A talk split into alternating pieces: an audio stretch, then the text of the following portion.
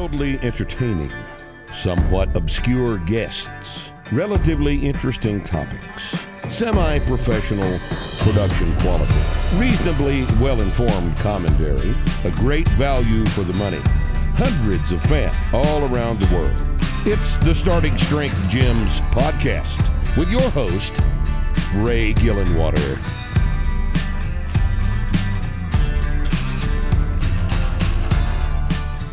Welcome back. We've got our buddy Nick Delgadillo on the podcast again today. Nick and I just finished the Starting Strength Gyms conference. It was the second one that we've ever done.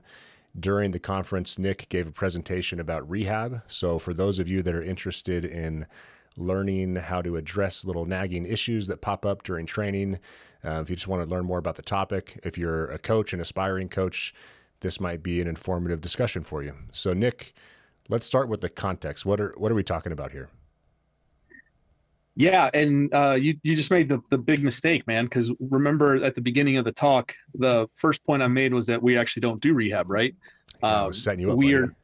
I know. Thank you. Thank you. So we are. Uh, we're actually not qualified to do rehab, right? And the uh, when we were talking at the at the conference, um, a big part of the uh, the focus initially of this talk was what is it that we actually do, and I had everybody everybody kind of explain to me what a coach, a starting strength coach, or a coach at a gym actually does. And people typically say things like, "We we do starting strength, we are strength coaches."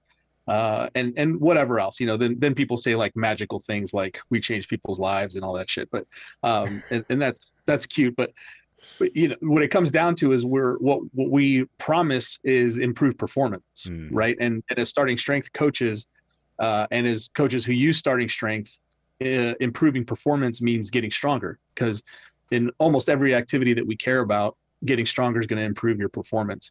Now the challenge to the to the newer coaches is uh, expanding the scope to not just be someone who delivers starting strength because anybody can do that right? Anybody who spent time on the forums and has a passing knowledge of the of the the method and, and knows how to do the teaching methods can teach starting strength and can talk about programming and can talk about things and parrot things that Rip and other people have said. Mm. But uh, in order to be a, a, good coach, so the difference between a, a, good coach and a great coach is somebody who can integrate everything and and actually improve performance. So uh, improving performance is using starting strength as the tool to make people strong uh, and to improve performance there so get people strong thereby improving performance mm. uh, but it also includes things like um, nutrition and managing injuries and programming long term, uh, all the things that that we need to be able to do to integrate starting strength and what we do into into, into our clients' lives,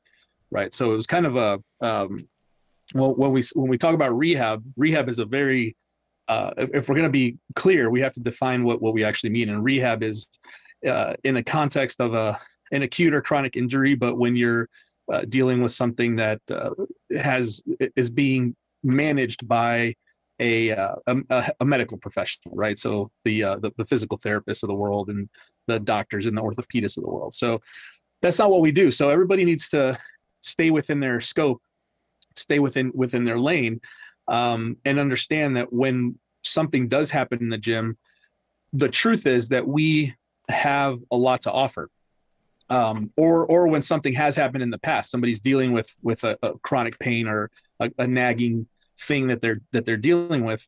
Uh, we do have a lot to offer, um, but it has to stay within the context of performance improvement, mm-hmm. right? So uh, the minute that we go into into okay, you have an injury, you've uh, you've done something to yourself, and now we're going to rehab that injury um, just realize that we're going a little bit beyond but what, what we do. Right. now experienced coaches are going to do that just as a matter of course and that's that's okay right? But uh, everybody needs to know where they are in in terms of, of their own experience and what they can actually do. Um, but a better way to talk about this is, is managing injuries because it's it's not actual rehab right? It's managing injuries is, is what we're what we're talking about within the context of being a, a coach in a gym and dealing with members, uh, whether in person or online, right?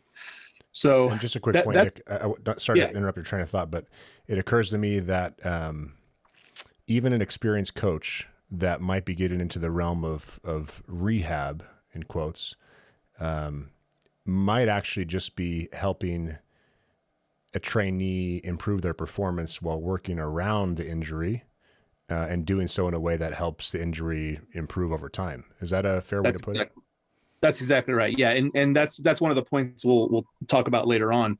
Um, but that that's exactly the deal, right? So Rip Rip always uh, says a very important phrase, and that's you, you don't let things heal, you make them heal, mm. right? And that's that's the that's the whole deal. Now, um, as far as diagnosing things, and and this is kind of more what I'm talking about, but as far as like something happens and you start drilling down and diagnosing what's actually occurred. It's a it's a it's a tear it's a nerve thing it's it's an impingement whatever. You, you, guys you don't actually know right? You don't actually know. You've got someone who's in pain you've got something that hurts at some point and you have to make a determination of um, can i work through or work around this or do i need to have do i need to get some help right? So that's that's kind of the, the the big picture overall how to think about this stuff yeah, and as usual, knowing where your you, you, mentioned the word scope. That's a good way to put it. But knowing where your skills uh, and your scope start and stop is really useful because we don't want to navigate into the territory of what an MD might do. Um, we're not qualified for that, just as you said. So um, it's a matter, and this is something I'm going to ask you about later once you've uh, outlined things for us. But but I'm I'm most curious to find out from your point of view where what what the line of delineation is between what a coach does versus what a medical professional does, and I and I I want to make that really clear for all the coaches listening, especially because we have to uh, we have to be careful, not just from a liability point of view, but we have to know what we don't know, and that's one of the most important parts of being an effective coach. You mentioned what it takes to be a great coach versus a good coach. A great coach knows what they don't know and uh, is careful not to tread into territory that might get them into trouble. Yeah, and and ultimately, all we have to offer, um, which isn't, it's not like a bad thing, right? It's not like all the only thing we have to offer, but what we are, what we're offering, and what we're guiding people through is a process, and the the process could be getting strong. It could be getting strong plus improving body composition. It could be getting strong while dealing with it with an injury.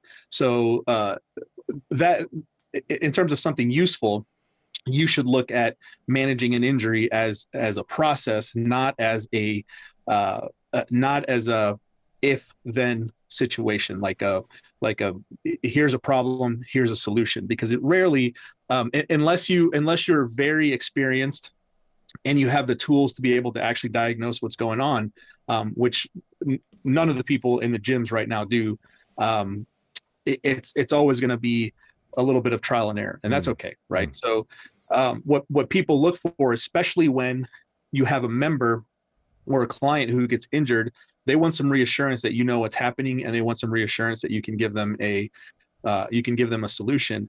And especially as it, for the inexperienced coaches, you have to be careful about how you approach that because what you will give them is a process, right? A process to continue training um, while managing the injury, while managing pain, while not making it worse but you're not going to give them i think you have this problem this is the solution and then go on. Now um, in terms of what you get from from a typical medical professional is exactly that right? So you have a problem you go in my shoulder hurts and you sit down you talk to them for about a minute um, they ask you if you smoke and some other irrelevant questions and then they say um, well what do you what are you doing? And then you say well i've been lifting weights three days a week. And then they say okay well uh, may, maybe don't lift weights anymore or something like that right? But that but that's exactly what's happened there. It's been it's uh or you know uh, stretch two times a day or whatever thing that that person's experience whatever thing that medical professionals experience dictates mm. at that moment is what they'll say. But that's exactly what they've given you right? Is they've given you um, an if then. Like if this is your problem so so do this and then goodbye you know and then and then collect the payment. So in in terms of what we can offer it's it's less clear at first because that doctor doesn't have the answer either right? He just he's just said something based on his intuition or his experience which in a lot of cases is is wrong especially when it when it comes to orthopedic type stuff. Hmm. but um and especially if it's like your primary care physician. Um but what we have to offer is okay here's the thing and here's my thing so here's what you're dealing with and then here's the thing that i'm good at now let's figure out how we can put these things things together without making things worse and potentially actually probably making them better mm-hmm. right mm-hmm. Um, and and i think that's a long way to to explain um, what the the two primary differences are right so typically you'll get like a you'll get the doctor will tell you what they think is going on and they'll they'll initially refer you to a physical therapist and then pretty much everybody who's dealt with physical therapy knows what's going to happen once you get to physical therapy. You'll do some things that are mildly effective if if uh, or not effective at all and then it'll stop hurting maybe and then um, you'll get back to training or it won't stop hurting and then you'll get an mri and then the mri shows that you have all these horrific issues in the joint or the you know whatever part of your body's in question and then then what's the result? You're going to go to surgery or you're going to you're to do more physical therapy of some other kind right so um the our, we fit into that process or i'm sorry we fit into that picture throughout that entire process mm right so you you as a coach you have to um your your members your clients have to trust you um and you also have to deliver. You can't make them hurt more, and you have to be flexible enough. You have to have enough knowledge and enough foresight to be able to make adjustments to make things heal rather than let them heal. Mm-hmm. Right. Um, so it's it sounds pretty simple, but it's actually really difficult to do in practice. Yeah, right? the integration part's tough, and and I wanted to mention too that this this applies to all situations. I mean, if there's a guy that comes in with back pain, we don't we don't fix back pain we make you stronger, and making you stronger will oftentimes fix your back pain. That's an important distinction. It applies right. in those situations. It applies in situations where the trainee maybe had a, a back tweak um, while lifting. It applies when a trainee is in the process of getting stronger and they get hurt outside of the gym. It doesn't matter where the, the pain or the injury comes from. What you're saying is, as coaches, we need to know how to apply this process to them in a way that doesn't make it any worse and hopefully makes it better over time. Right. Yeah, and, and, and be honest about what you're doing, and uh, and it's okay to not know, right? So one of the questions I asked everybody was um because because exactly the the thing that you just mentioned that happens all the time, right? A guy comes in with uh, shoulder pain, he's had chronic shoulder pain for for months or even years, or back pain for months or even years, and then within the first couple of months of of training, it's gone. And then I asked everybody, so what what what's happened? Why why does it not hurt? And then again you get all these different various answers. You, people are very very sure it's because he got stronger it's because this it's because um, whatever. And and depending on who it is you get a super technical thing or or or a like fantastical kind of um, nice sounding thing. But the truth is that we don't know right? I, don't know. And and you don't know. And that's okay right?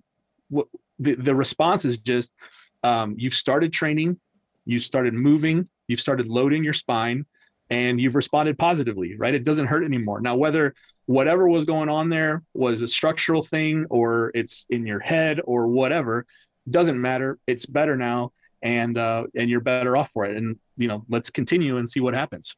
Um, almost every time, nothing bad happens, mm right? I mean, uh, there's rarely an issue after that. When the guys come in with back issues, and his back issues go away after after 10 sessions the back pain doesn't doesn't come back right you know so yep. Yep. Uh, doesn't matter. It doesn't matter why why it went away, but it went away. Sure. Uh, if any if anybody's really interested in it, you can look into it and, and read all the studies, and you, the guy could get MRIs and all this other. Stuff. But it doesn't matter at the end of the day, right? And you're never going to establish causation.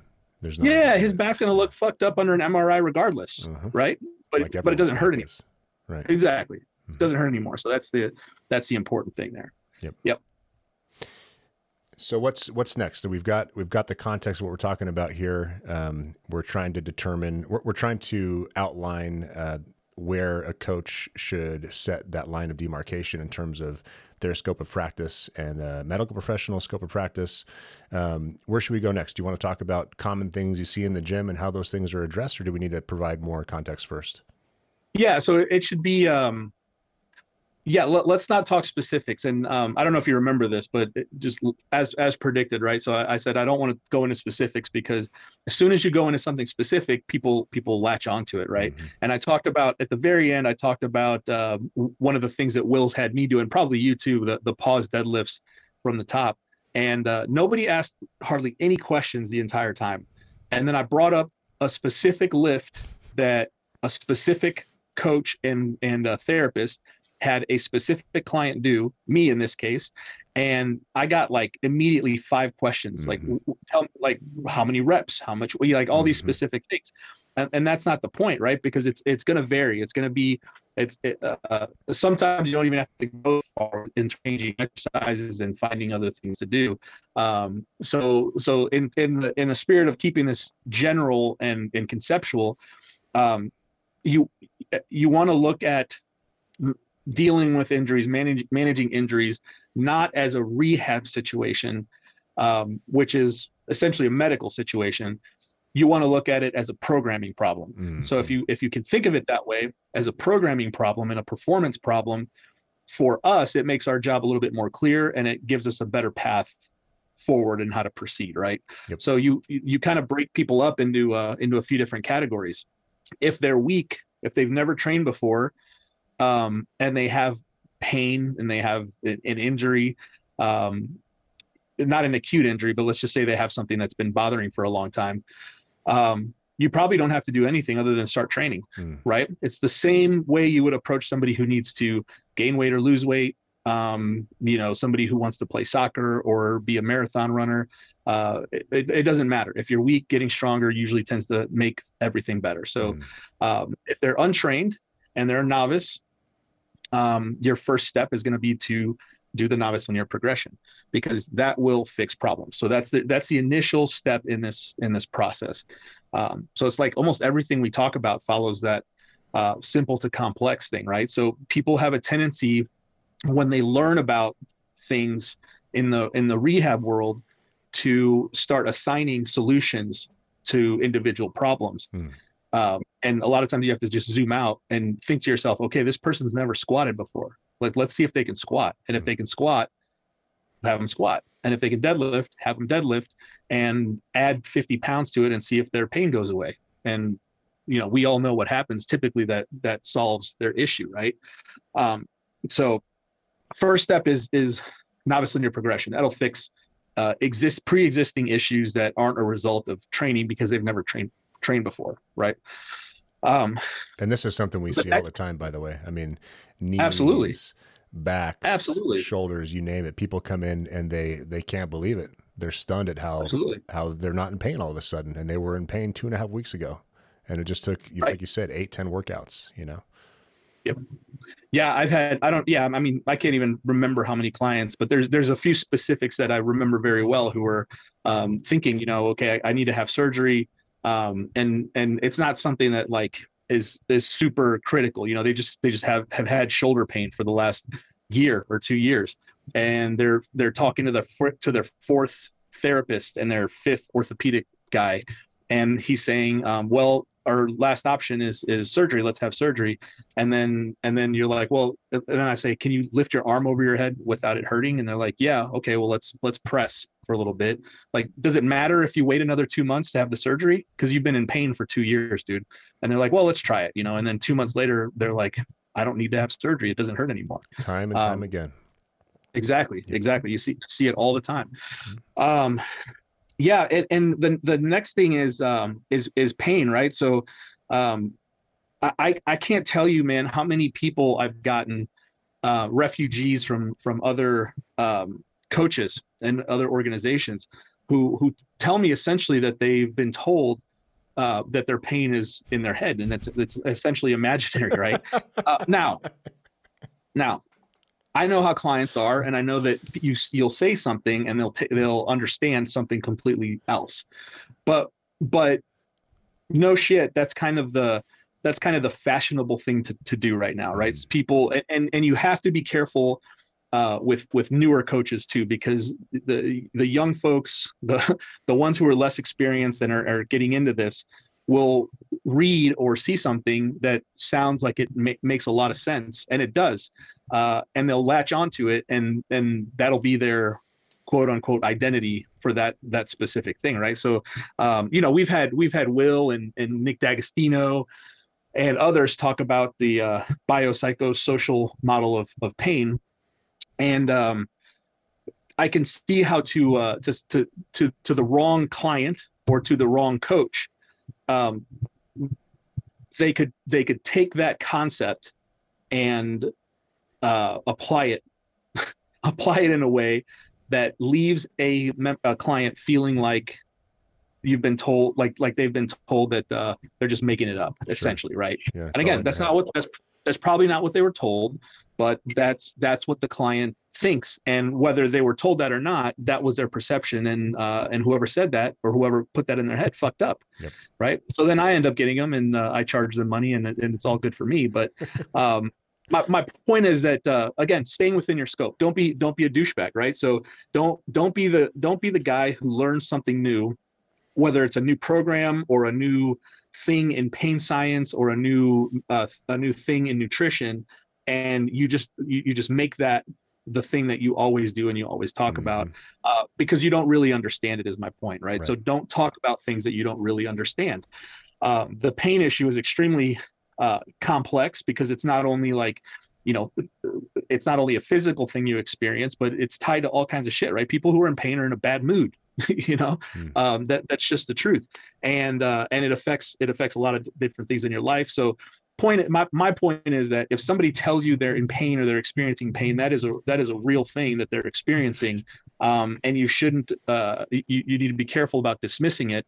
Um, and then again you you you lay out the process going forward. You present a process for working through or working around and you don't try to explain things that you don't understand yep. right? Um, and Nick, and, and not, not to not to make you busier than you already are, but um, I've got an example of exactly what you mentioned. I was with a coach with another organization online for a while, and uh, I remember I had to squat four sets of five at 335, and I gave feedback on True Coach that uh, my hips were just screaming at me.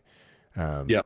And uh, you know, if something, people are different. Some people have something minor and they make it a big deal other Absolutely. people like that, especially guys that have been in martial arts a long time, um, kind of have been trained to just shut up. No one cares. No one wants to hear about it. Just keep driving forward. Right. So, I mean, if I bring something up, it's a problem, you know? Um, right. And the response I got back was, this isn't for everybody. and then, and then, um, I switched to you and I started paying you money and you, you came out for a visit and you're like, oh, you're shoving your knees out too far. and then I stopped shoving my knees out too far, and it stopped. And it stopped hurting. so, fuck, man.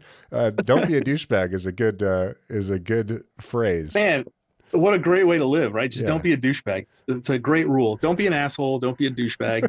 um, probably not being a douchebag is more important than not being an asshole. Indeed. Um, but yeah, it, eh, man, you don't, you know, somebody tells you they're hurting. Um, uh, you you can't take it as a personal offense, right?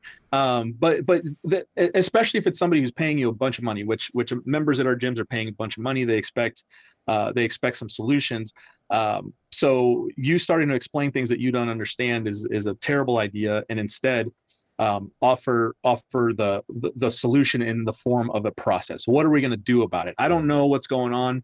Um, you know, if you want to go get an MRI, if you want to go get checked out, go ahead you know just expect that they might tell you something you might not want to hear about training. Mm. um, but here's what i plan on doing. We're gonna you know we're gonna we're gonna do this we're gonna do this other thing and if it hurts we'll we'll slow down we'll stop we'll reduce the load we'll try another exercise but our our job here is to get you stronger and get you performing better. Um, you know and if uh, and not not at the expense of everything else we're going to work we're going to work around or through your pain and, and make it uh, make it better right? And the, the way you did that is is exactly right from my point of view because you're giving the member options. You're, you're not saying this is the problem and this is the solution because like you right. said we don't know. There's there's no way to know for sure. So don't be that sure firstly. And then secondly even if you're you know you've seen it a bunch of times before and you are pretty confident in what the answer is um, the member is responsible for their decisions and it should be their decision right. and your job is to help them make an informed decision i think that's an, right. an important distinction to make yeah we always talk about uh, being a consultant right that's mm-hmm. that's what you are and by the way that's what your doctor is too he's a, he's a consultant right so um, your job is to help your your member your client make a make a good decision that uh, that takes into account all of your expertise and all the things that you know to help them in whatever it is you're you're working with them on right mm-hmm. in our case performance again, right? Yep. Um, yeah. So so it doesn't matter if the if the tweak that the person is ex- is experiencing is real or or perceived, right? Because you don't you don't you don't really know. Like, um, I mean, real or perceived is not like those aren't the opposites, right? But you know what I mean. Like sure. real, like like something's actually damaged, or if they're just super uncomfortable, or a, a, a certain position or something is uncomfortable. People who have never done really really hard things may experience even things like soreness as like crippling pain, right? I mean that that happens. Um, there's all kinds of weird weird uh, phenomena out there where people are just in constant pain where you can't find anything actually wrong with them right mm-hmm. so um, i mean like nothing mechanically structurally wrong with them but if they're feeling it it's uh, real and that should be addressed exactly. accordingly yeah. exactly. That's exactly right. Yeah. Yeah. So so again kind of bringing us back into into the the realm of what we can do in, in terms of programming. So what do you do right? Somebody says now now they're not they're not weak right? Or they're not untrained. So remember going back to the first step is ask yourself is the, is the individual weak? Or are they are they is are they untrained or are they trained? If they have a long way to go in terms of uh, their strength level uh, you probably don't change anything. You just novice linear progression four basic lifts five basic lifts and then and then progress them and make sure form is on point and all that stuff. Um, if they experience a problem um, if they experience a problem during training, like they're they're actively training, they're getting stronger, or they're already strong, uh, you, you've got to address it. Now, since this is a programming discussion, the first thing that, that you should ask yourself as a coach, and the first thing that the that the client needs to tell you, are the same things that you would ask if you are dealing with a programming issue, right? So a, a lift getting stuck, or or failing a lift, or or uh, or or a lift starting to get really really hard. Mm. Uh, first one is is form, right? If you have a form issue if you are collapsing at the bottom of the squat if you're shoving your knees out too far like you were doing if you're uh, you were doing some other weird thing one time like your elbow was hurting really bad and then um, and then you're like you're like i don't it's been going on for months and something and i looked at you deadlift and you i think you had straps on and then you're like slamming the bar into the ground i was like ray stop slamming the bar into the ground and then and then your wrist started stopped hurting or whatever was hurting it stopped hurting it was elbows it was, it was your elbow. Yeah. yeah.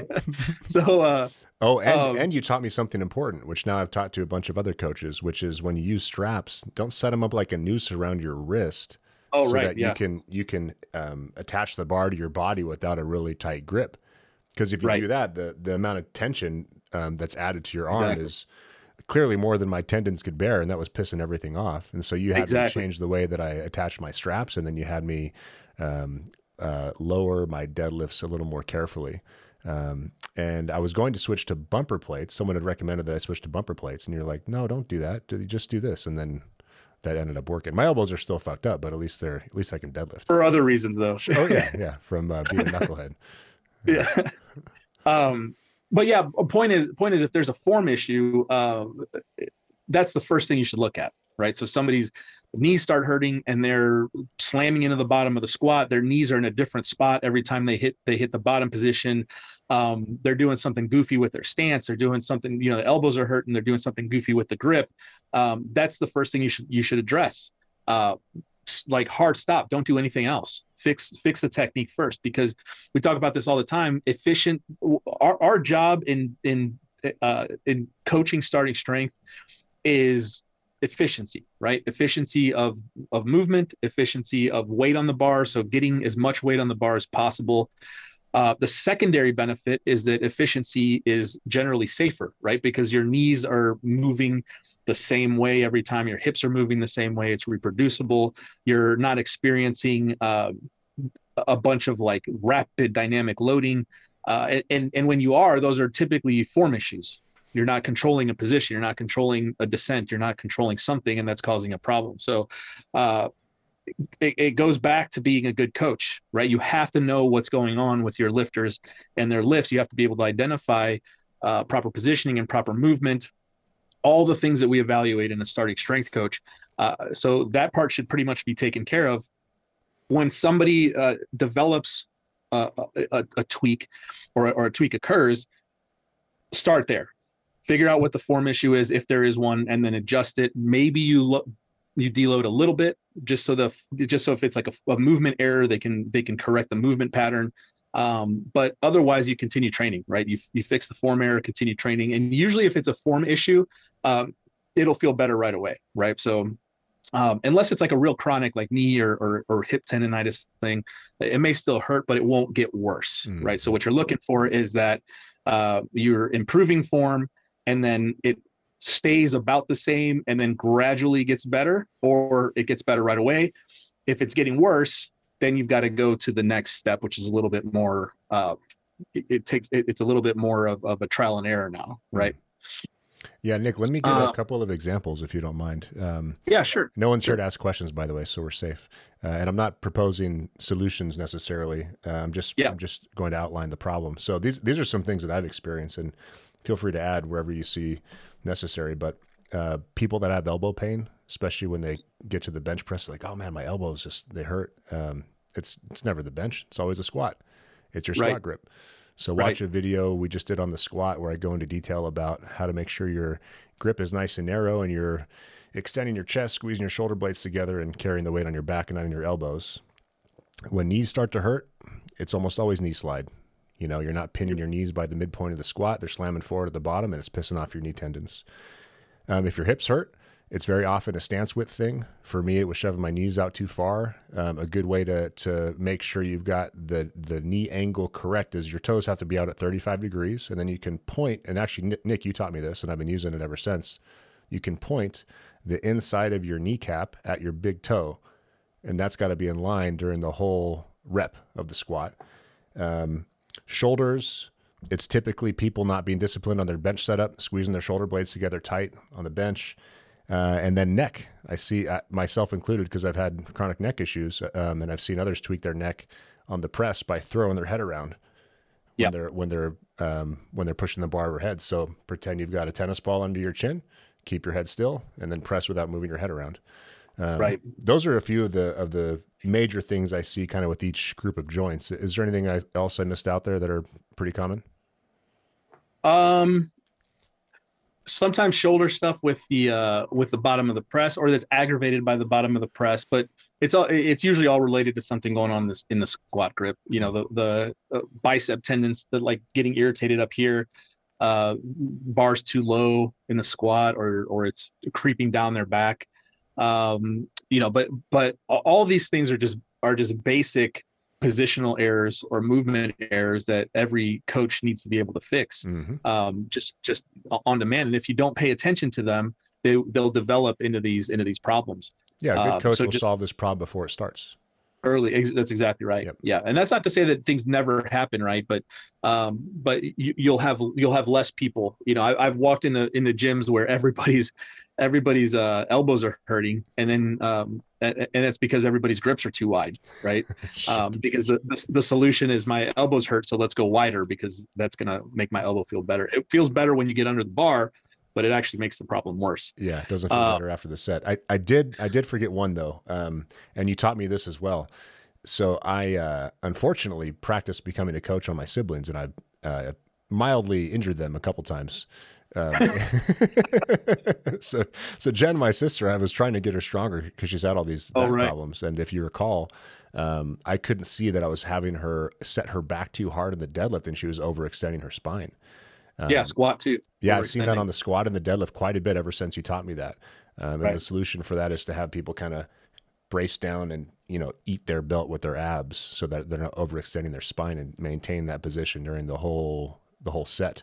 Um, but yeah, yeah, it's are, a common mis- yep. Common misunderstanding. Your back should be neutral and tight. It should not be overextended. Mm-hmm. Uh, should not be overextended on the squat. It's hard to do in a deadlift unless you're a, a bendy female or a really skinny guy. But um, the, the, the, your back shouldn't be overextended. It should be neutral. Mm-hmm. That's the, the, way it's going to transfer force most effectively.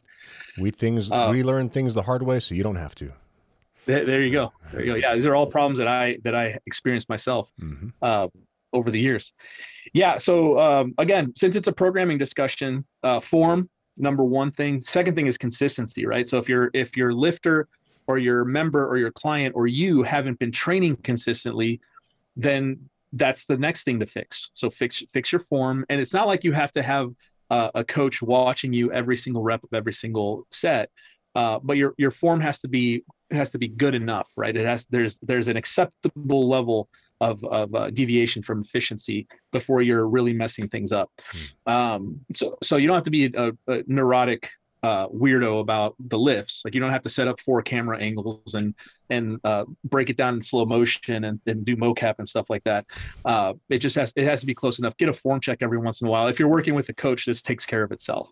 But, uh, but the but second thing, I, I, will add to that, Nick, uh, you shouldn't be neurotic about it, but at the same time, you should if you're going to coach yourself, if you're going to be a self coach trainee, then I recommend that you have a a picture of the model in mind when you're attempting right. these lifts. And I did, by the way, I did when I started, but it was purely from the books and from the images in the books and my conception of what was being described, which in a lot of cases was incorrect. My conception was incorrect, or right. I took things too literally or took them to the extreme.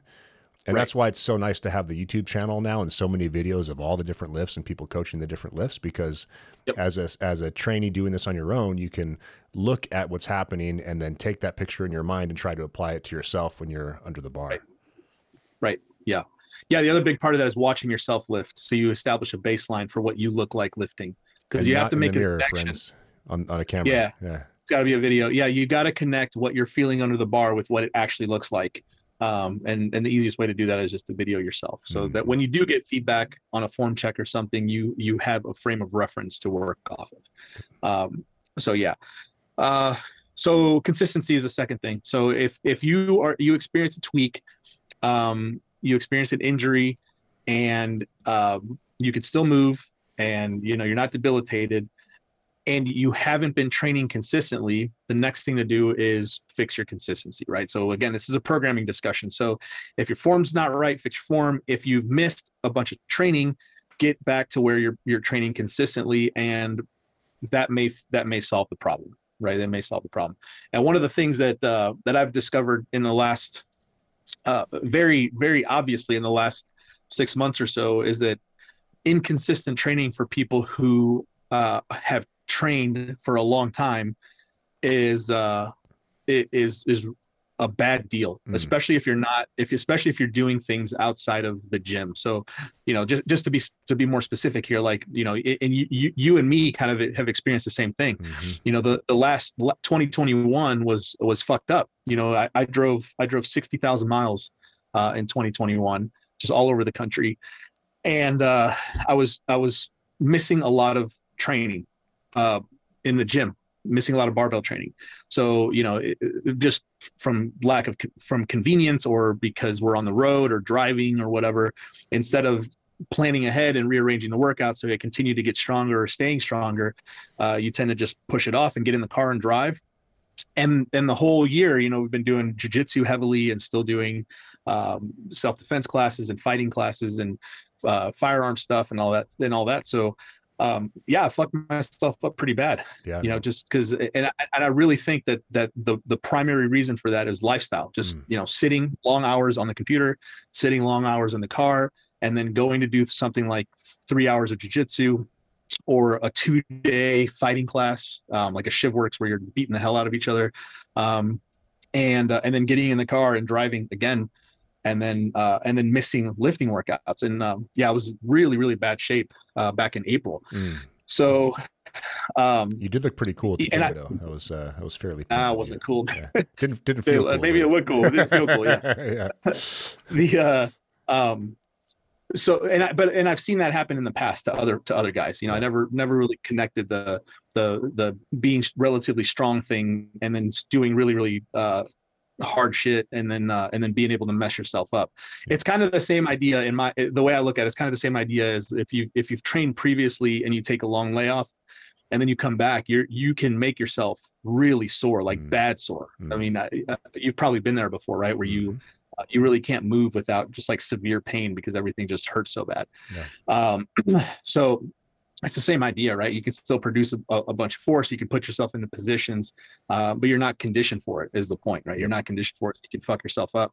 Yeah. So you, have got to uh, get your body adapted to the stress that you plan on applying to it on a regular right. basis. And if you know, if you're a big, strong guy and then you're taking seven, ten, 10 days off in between training sessions and you're trying to go heavy right. each training session, that's not going to go well. It's going to go exactly. just as poorly as the other mistake I've made, which is doing zero jujitsu to doing five days of jujitsu per day. Or, or, or sorry, five days of jujitsu per week.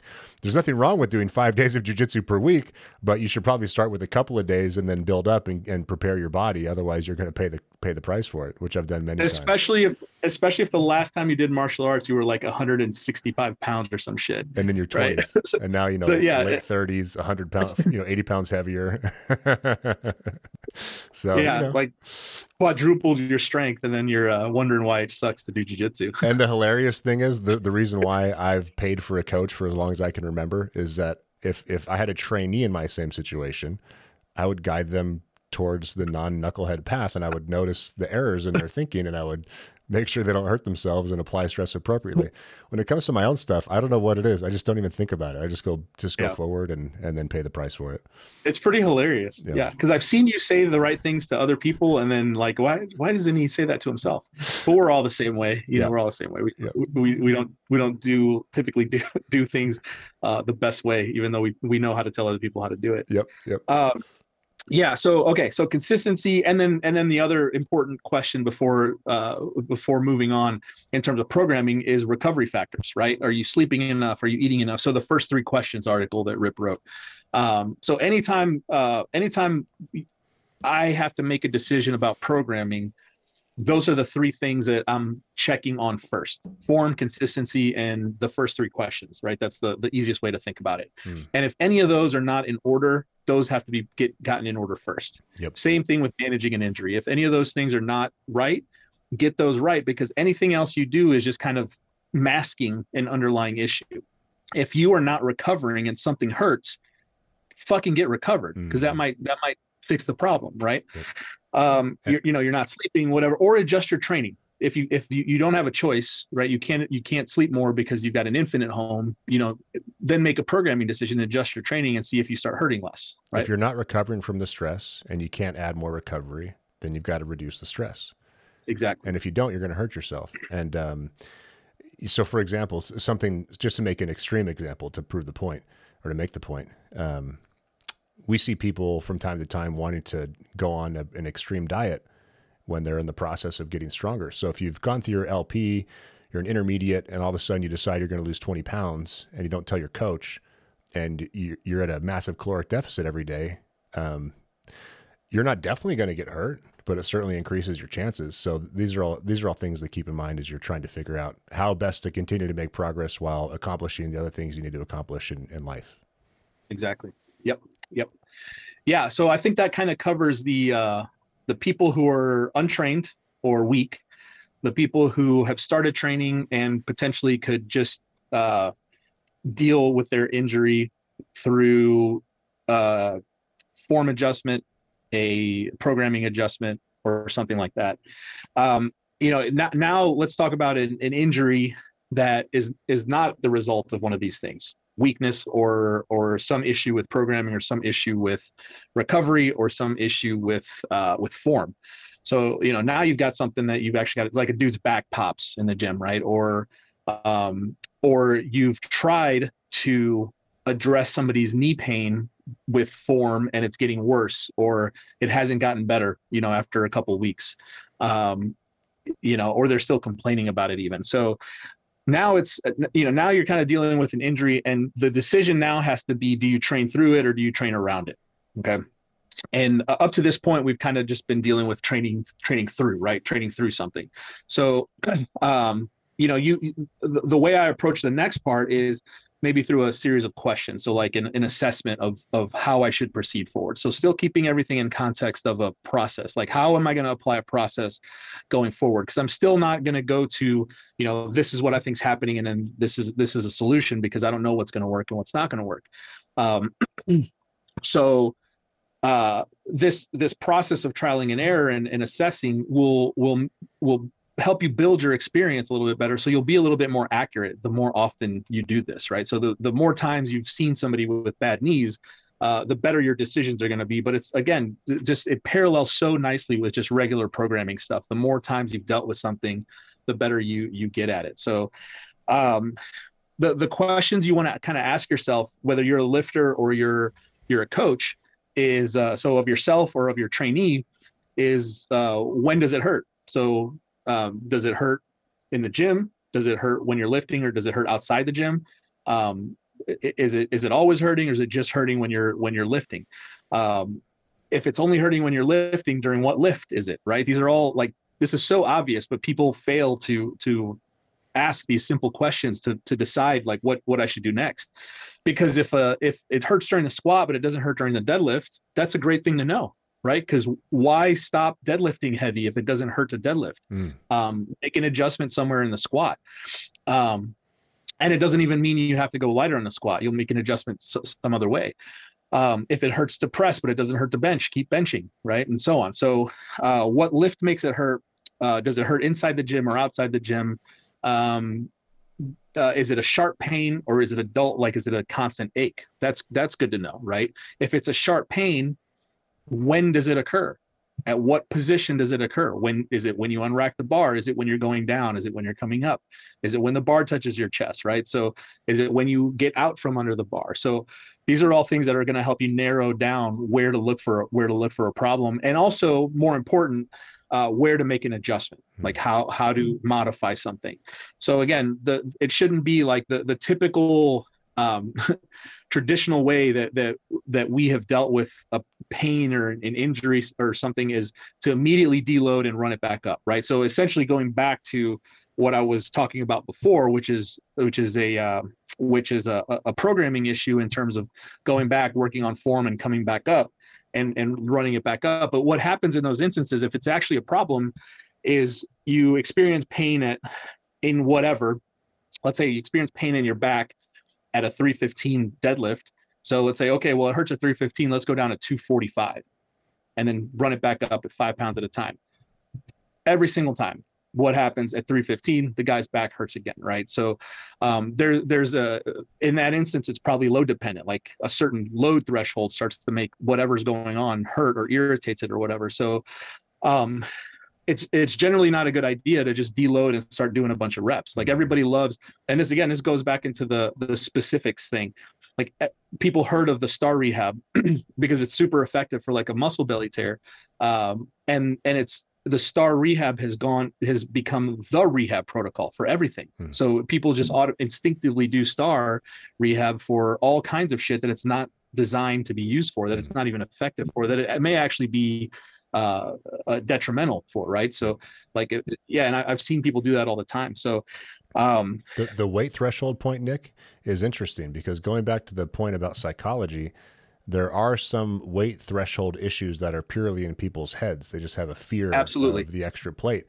But there Absolutely. are some weight threshold issues that have to do with the mechanical situation in whatever joint happens to be affected, for example. And and um, right. I've I know this because I've trialed and errored it myself, and I just ran right. my very last trial. Um, and I, you know, I don't know what to do from here other than get surgery. But uh, my my right shoulder was separated when I was younger, and whenever I get to kind of, you know, mid 200s on the bench for sets across, the damn thing always starts to act up.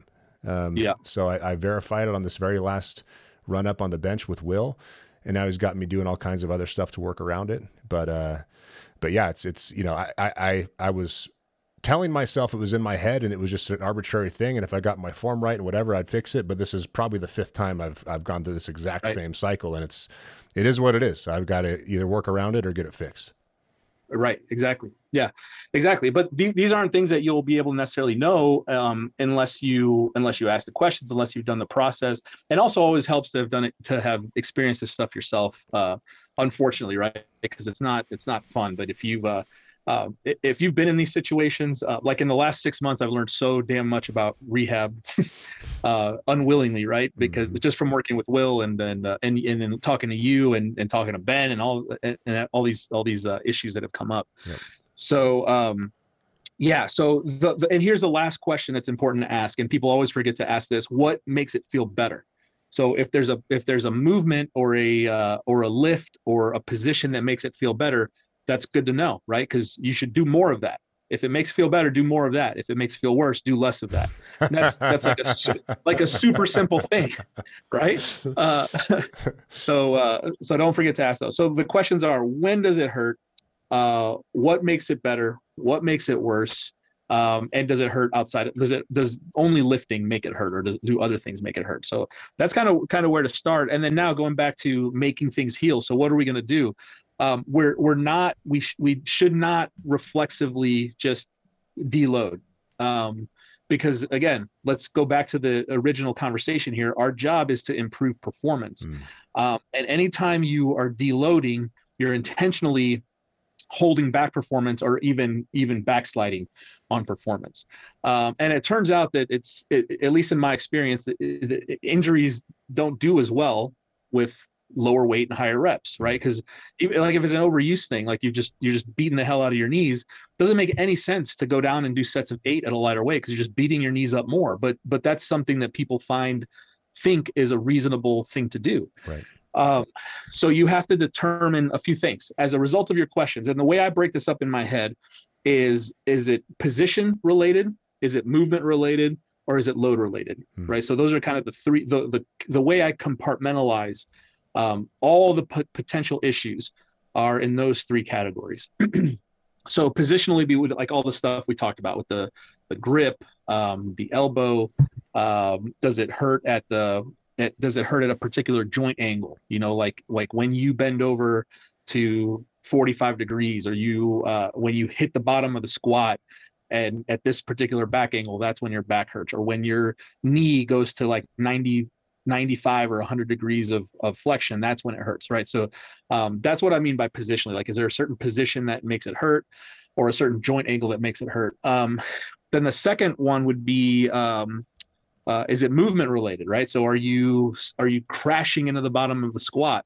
um, does that make it better or worse? Uh, slowing down, does that make, the slowing down like tempo make it better or worse? Does pausing at a certain position make it so that it doesn't hurt? Um, does like shortening the range of motion, you know, like if you're if it hurts at the bottom of the bench press, like maybe doing a partial just a couple of inches off your chest, does that make it feel better, or does that at least make it not hurt? Right. Mm. So what I'm looking for is ways to continue loading, continue adding weight to the bar. Um, while working around whatever's going on mm. right so uh, figuring out a way to, to, to, work around it and then slowly working back into the full range of motion if you can right so if you've got like a, a, a an issue with a with an elbow or with a shoulder in the bench press and you can have somebody bench you know like four, four inches off their chest go ahead and load that fucking thing up right? And then over time bring it down a little bit and then load that up and then bring it down a little bit more see how far you can go. And that's uh you know that's a perfectly reasonable reasonable approach to take. I'm not saying it's going to work every time but you know you can try that before making big wholesale changes to the whole exercise mm-hmm. right and then um and then the load one is is an interesting one because you have to determine whether uh it's it's uh you need to go lighter meaning that the load is the problem um or if you need to um if if you if if it's like fatigue is the problem meaning that like a set of five irritates it, but maybe a double or a triple doesn't. Mm-hmm. Right. So let's say you've got a you've got a pain somewhere in your back or your hip or something, um, and and you experience it after your set of five, and I say to you, all right, do a triple this time and see how that feels. And then you do a triple, you're like, okay, that didn't hurt. After three, it didn't hurt. Okay, well, let's do five sets of three this time instead of three sets of five. And then you can continue loading um, and maybe even go down to doubles or even singles or something, and you can continue loading and keeping things heavy um, with without introducing a bunch of fatigue during the set, like in the middle of the set. Yep. Um, so these are all just ways to not reflexively deload because that's the wrong approach. Figure out figure out a way to keep going heavy. Um, you're probably safe taking reps away and bumping the weight way up, uh, and then seeing what happens. Yep. Um, and all that before you start looking for different exercises to do. Yep. So the last kind of uh, intervention in, in the program would be to uh, would be exercise selection. Find it, find different exercises. You know, if a low bar squat irritates irritates the thing, um, whatever's going on in your hip or your low back, see if a high bar squat makes it not hurt. Um, see if a safety squat bar makes it not hurt. Um, if a regular bench press bothers it, see if a close grip bench press doesn't bother it, see if incline bench press doesn't bother it, right? And so on, right? So that's when you start looking at all the things. And then um, the more experienced you are with this, the bigger your library of exercises are, right? So again, we use Will as an example because we both have worked with him and, and love him. Um, the uh, you know I, have learned a bunch of different lifts just from working with Will. Uh, lifts that I'd rather not do because they're not squat press uh, squat press deadlift and bench but mm. you have to do because of a certain problem yep. um, and that's fine right because you're just going to do them really heavy and they suck they're not any fun i'm laying um, on the ground doing floor presses at the moment um, because yeah, man, don't let anybody see you. I mean, I look goofy as all hell, but uh, it's at least I can still bench. You know, right? I can still right. lift. Um, yeah, just don't wear a starting strength shirt when you do it. Oh no, People I don't. Like, no, I don't. On? Yeah. um, what, one thing that struck me as you were you were talking about, uh, you know, reflexively going to a deload, for example, is the incentives that drive that behavior. So people want a defined problem. They want to know what's wrong, and they want to know what the solution is. And if right. those if that particular person is paying you as the coaching professional to guide them through the process of getting stronger, um, they may expect that you'll be able to define the problem and offer them a solution. And you might feel the pressure of their expectation and then reflexively offer a solution uh, while pretending that you understand what the problem is. And right. that is what Nick is suggesting against. What Nick is is in favor of, which I think is wise and requires some expectation setting with your member, is trial and error. I don't know what's right. wrong. You don't know what's wrong. Your doctor most likely doesn't know what's wrong unless you get a bunch of imaging, and then you still may not know what's wrong because you've got to establish causation. But what we can do is go through this very simple process, like you said, of figuring out what makes it better, what makes it worse, what does the pain feel like, and then just tweaking the variables until you you actually solve the problem and not just kick it down the road temporarily for it to come back and piss everybody off even more. Exactly. Yeah. Right. Yeah. Yeah. And the one word of caution here is that people people listening to this, um, and and this happens all the time. You know, the, the you don't jump to this last piece that we're talking about because if you haven't looked at just getting stronger and you haven't looked at form consistency and recovery um, you may be missing out on continual continued progress and uh, and and not deviating too much from from what you already know um, in favor of added complexity that's not necessary right? Because now we're talking about you know to take it back to a programming discussion now we're talking about things you know in terms of in terms of of progressing the intervention is is now like in the more advanced stages of, of what you need to be doing right? Because all the tools that we that you've got uh, it for the majority of problems that you're going to encounter are solved by are, are given to you by the squat the press the bench and the deadlift. They're all there right? And just ask the Petrizzos, the D'Agostinos, the Morrises of the world, what their PT clinics look like, and it's a it's a plate and barbells and a bench, and they're they're doing these these movements, right? Um, so so now you know we're talking about some some issues that aren't solved with those with those more basic um, solutions that we that we're all already very good at right mm-hmm. so again don't jump to looking at like tempo squats or or partials or or uh, or adjusting loads and stuff like that if it's not necessary because just just do your job and, and it'll take care of itself yep um one point the, about about uh, consulting really quickly nick is really good consultants separate the information gathering process from the solution um, prescription process. And uh, I think that's a really wise thing to integrate into your coaching profession for those of you that are uh, that are learning as coaches out there. So what I mean by that is if you have a trainee that's got a problem and you're going through this this uh, series of questions that Nick has suggested for you and you're gathering information, just information gathering might be adequate for that particular day uh, before you make any suggestions. I mean, there might be a, a, form issue that you are not catching. It's happened to me. I see it happen to other coaches. Um, so then that gives you the time to go speak to your peers and see who else has encountered this before. And you you name it, you punch it into the forum. It's been discussed ad nauseum. This is definitely this thing that you're seeing with this person on the platform. It's definitely not the first time in history it's happened. So tap into right. uh, to the the hive mind of information that's already out there from your peers and from the forum. Um, and don't jump to conclusions because you know Nick is suggesting you don't reflexively just deload, but also don't reflexively just start messing with stuff because exactly. it might just be a simple form error that needs to be fixed that you happen to miss. It happens all the time. Right. Yep. Yep.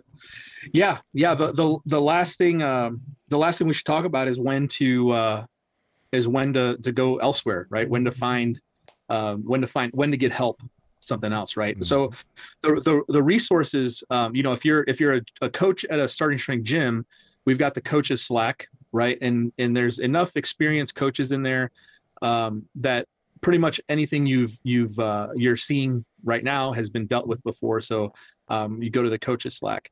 Um, call uh, Rippetoe he's been doing this for 40 something years and he's probably dealt with almost everything and he's probably dealt with it very effect very effectively and he will know um, he'll know when it's something you could you can deal with or something that you should ask somebody else else help for.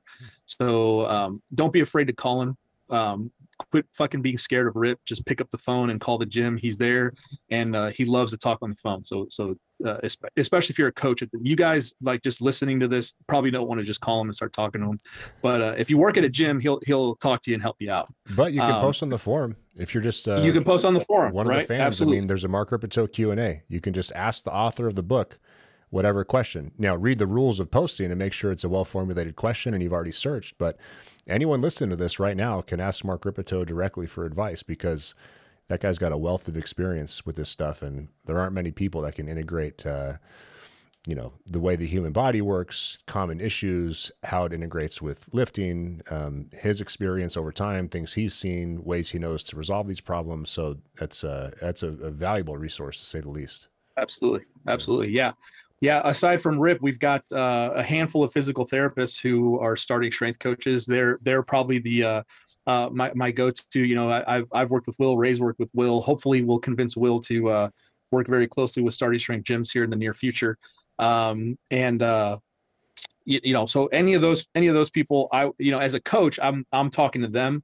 Um, they they may be willing to talk to a client, but you know, when you've got a, a, a client or a member uh, who has already talked to a local person or to their doctor or their physical therapist, um, they may not be willing to talk to just a random guy online who you you say you know who you think is good. Mm-hmm. So keep that in mind. But you as a coach can absolutely consult with these with these guys um, confidently, right? Just just and, uh, pay them, pay them. Yeah, the, shit.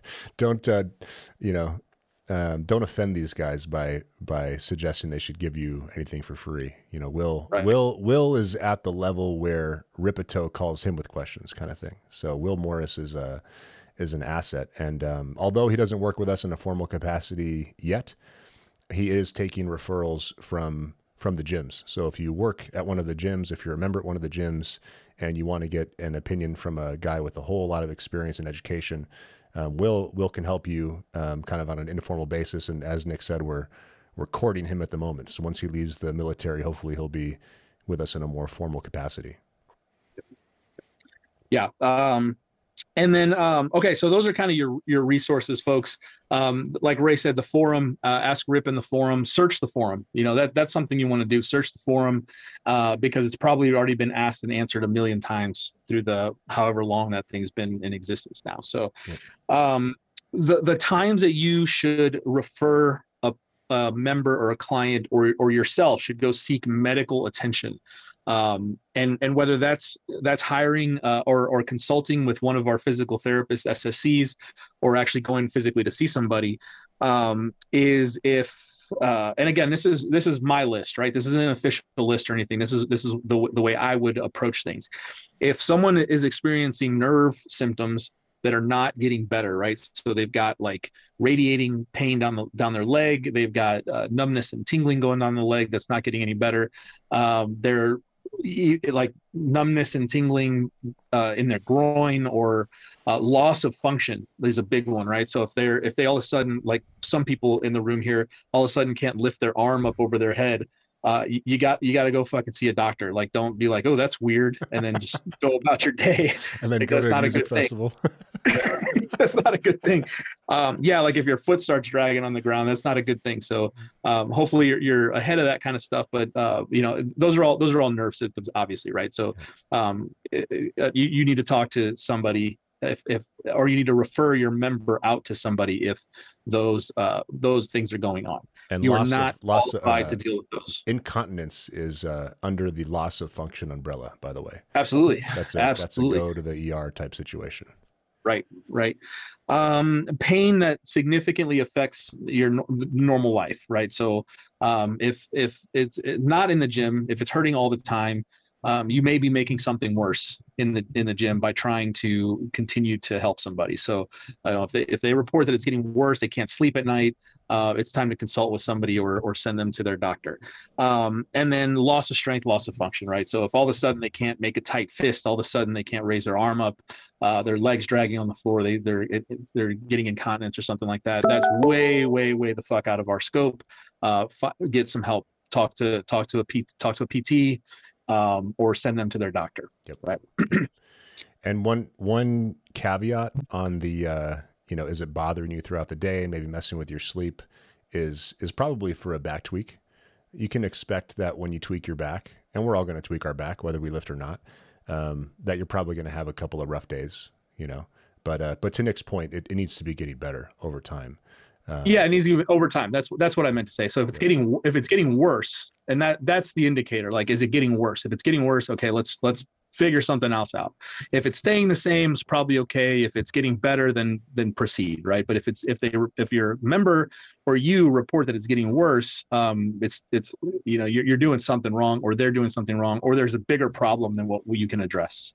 Yeah, you and Rip have a tendency to make things really obvious and simple. You know, one of the things that, that Rip says is like, you know, someone's complaining about a shoulder and wondering if they should get surgery. It's like, well, can you sleep? No. okay, get it fixed. you know, it's like, oh, there you go. You got to sleep, so get it fixed.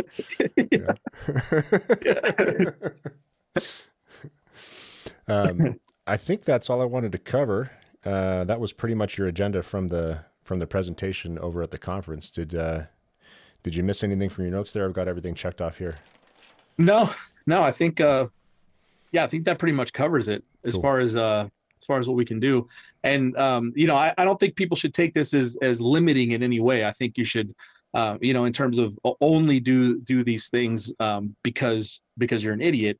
I'm what I'm arguing for here, what I'm presenting, what I'm presenting is that uh, um, understand what you're good at Yeah. right? Understand, especially as a coach, understand what it is that you're good at and get really fucking good at it. Yep. Um, and and things that you don't understand or things that you don't know, uh, leave that to other people. Mhm. Um, you know, leave it to other people. Don't don't worry about it um, because you do. If you're if you're a good and effective coach, you have a lot to offer people who are in pain and people who are managing injuries and people who are injured.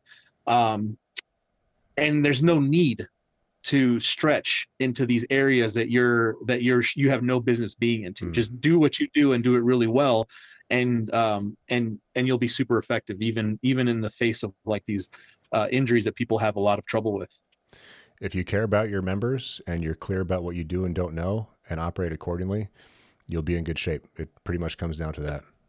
right right Cool. Well, thanks for the time, Nick. Uh, guys, like always, Nick is uh, happy to be on the podcast. So if you want to hear anything else from Nick, just uh, uh, I guess you can comment on YouTube. We read most of that stuff, especially the the silly things where uh, people are commenting on my nipple size and uh, hypothesizing that I'm lactating. That was the latest one. Uh, you're better off Oh, emailing. Or, or posting on the forum. Yeah, I think That's I think some guys are really trying to get on comments from the haters, and it's getting a little bit weird actually. So Nick, thanks. Uh, thanks for being on the show, man. Um, we'll talk to you soon. thank you Thanks, guys. all right